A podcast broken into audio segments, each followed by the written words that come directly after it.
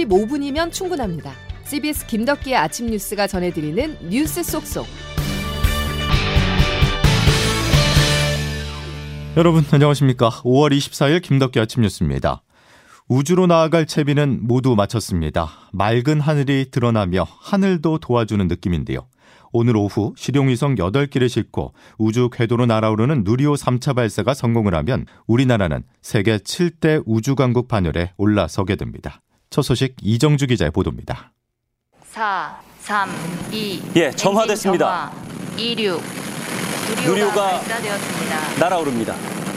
한국형 발사체 누리호가 오늘 오후 6시 24분 우주로 발사됩니다. 어제 발사대로 이송된 누리호는 추진제 충전과 기밀 점검 등을 완료한 상태입니다.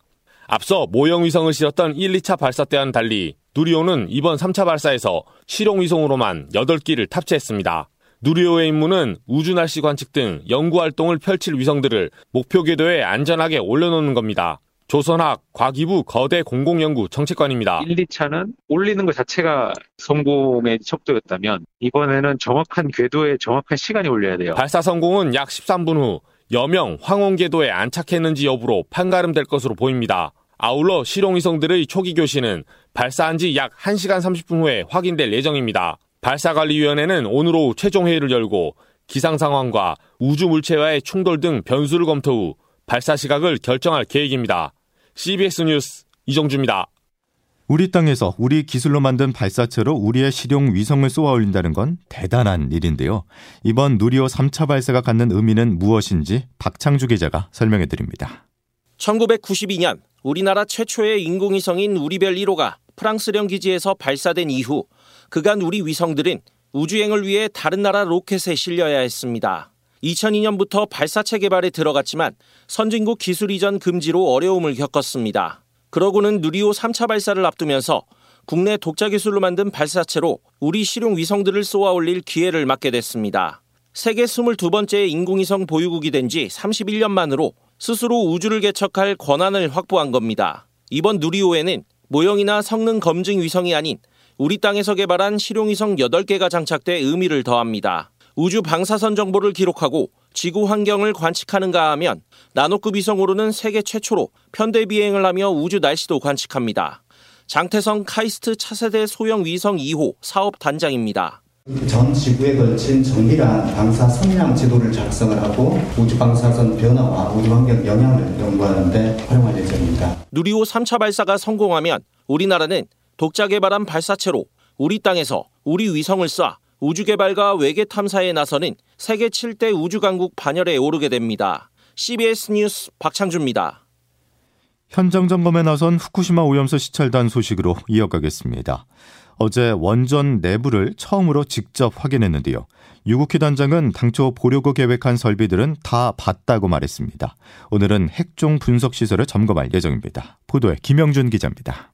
어제 오전 10시쯤 후쿠시마 제1원전 현장에 들어간 우리 정부 시찰단이 다시 나온 건 약 9시간이 지난 저녁 7시쯤입니다. 시찰단은 후쿠시마 현지에서 브리핑을 열고 다 핵종 제거 설비, 즉 알프스와 함께 핵종을 측정하는 K4 탱크와 도쿄전력이 방사선 환경 영향 평가를 할 때 시료를 채취한 제2군 탱크 등을 봤다고 밝혔습니다. 단장을 맡은 유국희 원자력 안전위원장입니다. 기설 알프스, 증설 알프스, 그다음에 고성능 알프스 뭐 이렇게 세 개 시설이 설치되어 있는 것을 확인을 했고요. 각 시설들이 그러면 어떠한 원리로 핵종들을 제거를 하는지 중점적으로 확인을 했습니다. 이들은 도쿄전력의 안내를 받으며 현장을 봤는데 다만 요청한 부분 외에 추가로 보여준 시설은 없다고 직접 밝혔습니다.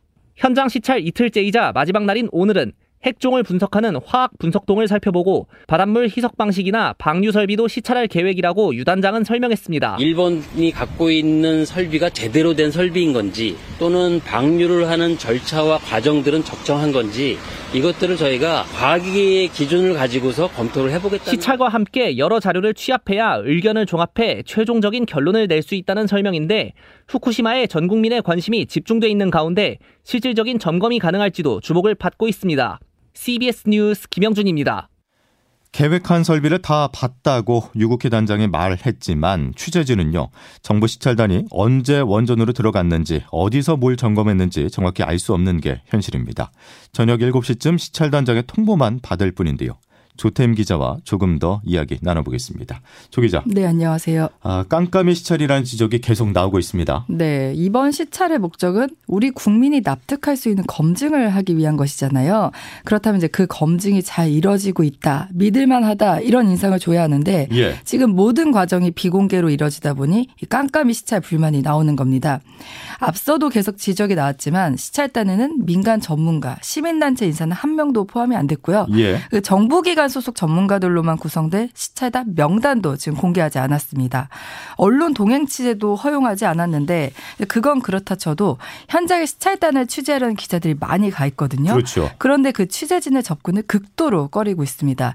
시찰단을 태운 버스가 마치 007 작전을 하듯 취재진을 따돌리는가 하면 어. 시찰단 버스 이제 커튼으로 다 가려져 안을 아예 볼 수가 없습니다. 예. 지금 이제 짧은 브리핑을 유국희 시찰단장이 하고 있는데 이 기자들의 질문에도 굉장히 신중한 태도를 보이면서 답변을 유보하거나 회피하거나 좀 피하는 모습을 보이고 있습니다. 예, 예. 그 유단장이 한국에서 오염수와 관련해 정서적 불안감이 있다는 질문에 이 과학의 영역에 집중하려 한다. 일본이 보유한 설비와 방류 절차가 적절한지를 이 과학의 기준으로 검토할 것이라 답했는데요. 뭐 이 답변은 심리적 불안을 배제한 채뭐 객관적 과학적 검증을 하겠다는 건데 그런데 지금 전체 일정을 도쿄 전력이 통제하면서 검증에 필요한 정보를 제대로 받지 못하고 있다는 평가를 받고 있거든요. 예. 이 때문에 이 시찰단에 대한 불신을 가라앉히기는 어려워 보입니다. 그 시찰단의 활동을 두고도 일본과 우리가 보는 시각이 좀 달라요. 어. 우리는 검증이라고 하는데 일본 측 니시무라 야스토니 경제산업상은 어제 한국 측의 이해를 깊게 하기 위한 시찰이지 안전성의 평가 검증이 아니라고 말하면서 다른 시각을 보여줬습니다. 예, 일본은 여전히 검증이 아니다라는 입장인 건데 네. 그런데 한국 시찰단이 후쿠시마에 간 날 일본 관료는요 수산물 수입 재개를 거론했잖아요. 네, 이 부분이 이제 우리 국민이 가장 우려했던 점인데요. 이번 시찰을 근거로 일본이 수산물 수입 재개 발판을 마련할 것이다 이런 우려가 있었거든요. 예, 예. 그런데 이번에 일본에서 수산물 수입 금지 해제에 대한 언급이 나온 겁니다. 노무라 데스로 농림수산상, 그러니까 우리나라로 치면 농림축산식품부 장관 이런데요. 예. 어제 가기, 그러니까 국무회의 이후에 기자회견에서 한국은 후쿠시마 수산물을 수입을 금지하고 있는데 이번 시찰은 처리수 조사가 중심이라고는 들었지만 그것에 더해 수입 제한 해제도 부탁하고 싶다 이렇게 말을 한 겁니다. 근데 그제도 하야시 외무상이 수입 금지 해제를 촉구하는 주장을 했거든요. 예. 장관급 인사들이 이렇게 돌아가면서 한국을 좀 압박하는 모양새고요. 일본 정부는 시찰단이 이제 돌아가면 한국의 불안과 우려가 사라질 것이다 좀 기대를 하는 듯한데요. 예, 예. 그 오염수에 대한 이 별도의 검증이 사실상 불가능한 상황에서 실제 오염수가 방류된다면 다음 수순인 수산물 수입 금지 조치 해제 요구로 이어질 수 있다는 우려가 어떻게 보면 더 깊어지지 않을까 싶습니다. 예, 여기까지 정리하겠습니다. 조태임 기자였습니다.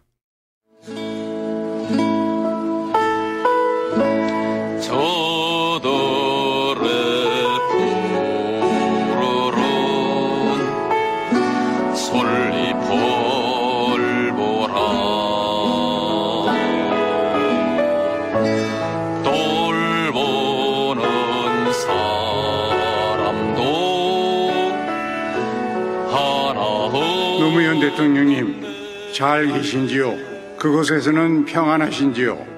중요한 건 민주주의를 향한 꺾이지 않는 마음이라는 것을 대통령님의 말씀을 통해 전하고 싶었습니다. 네, 이제 정숙해 주시기 바랍니다. 노무현 대통령님, 대통령님께서 떠나시고 14번째 맞이하는 봄입니다. 대통령님의 소탈한 웃음과 한없이 넉넉했던 마음을 생각합니다. 노무현 전 대통령에 대해서 생각과 철학을 달리한다 하더라도 대한민국의 전직 대통령으로서 예우하고 그에 대한 존중의 뜻을 표하는 것이 마땅하다고 생각합니다.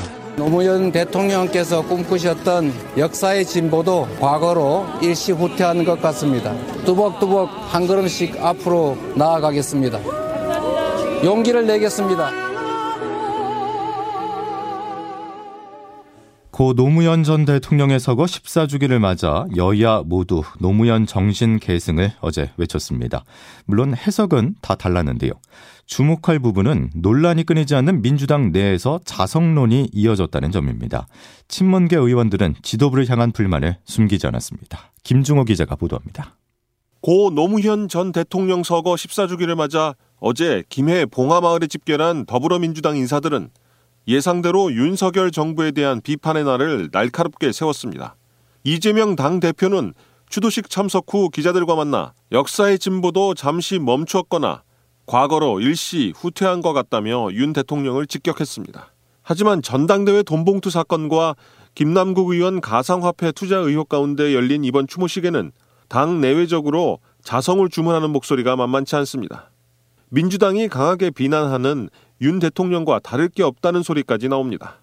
고민정 민주당 의원입니다. 민주당의 모습은 국민들 눈엔 윤 대통령과 닮아도 참 많이 닮아 보였습니다. 당내 자성론을 수박론으로 몰고 가는 획일성에 대한 비판도 나왔습니다. 김종민 민주당 의원입니다. 그 생각이 서로 다르다 그래서 너 수박이다, 너 빨갱이다, 너 뭐 좌파다.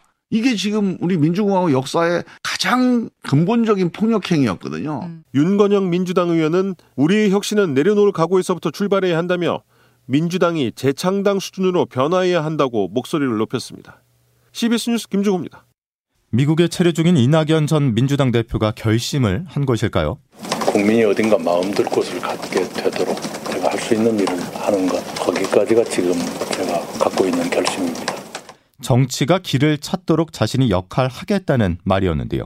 내년 총선을 앞두고 어떤 정치적 역할을 할지 주목받는 이낙연 전 대표가 사실상 국내 정치 복귀를 선언한 것으로 풀이됩니다.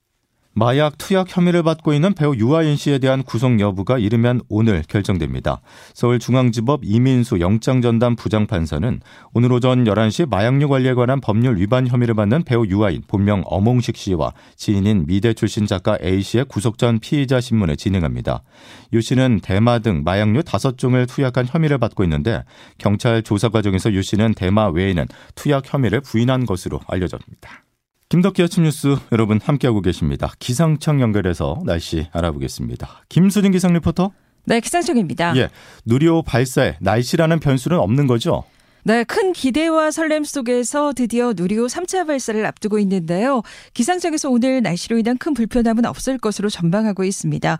오늘 나루 우주센터가 있는 전남 고흥은 오후에 하늘이 점차 흐려지긴 하겠지만 별다른 강수나 낭매 소식은 없겠고 발사가 예정돼 있는 오후 6시 7시 때 기온은 18도에서 19도 안팎, 바람은 초속 2m 안팎으로 잔잔하게 불 것으로 보여서 오늘 기상 조건은 양호할 것으로 전망하고 있습니다. 그리고 오늘 그 밖에 전국에서도 가끔 구름만 많은 날씨를 보이겠고요. 또 서울, 광주, 대구 26도로 오늘도 25도를 웃도는 한낮 더위가 이어지겠습니다. 예, 여름 날씨 전망이 어제 발표가 됐는데 평년보다 더 덥다는 거죠? 네, 그렇습니다. 올여름 지구 온난화 추세와 여러 기상 요인 등을 고려했을 때 평년과 비슷하거나 평년보다 더 더울 것으로 전망이 됐고요. 또 올여름 엘리뇨가 발생하면서 강우량도 평년과 비슷하거나 평년보다 더 많겠습니다. 특히 7월 중순부터 8월 중순 사이 남부지방을 중심으로 많은 비가 집중되겠습니다. 날씨였습니다. 계절의 여왕 5월 딱 일주일 남았군요. 자, 수요일 김덕기 아침 뉴스는 여기까지입니다. 내일 다시 뵙죠. 고맙습니다.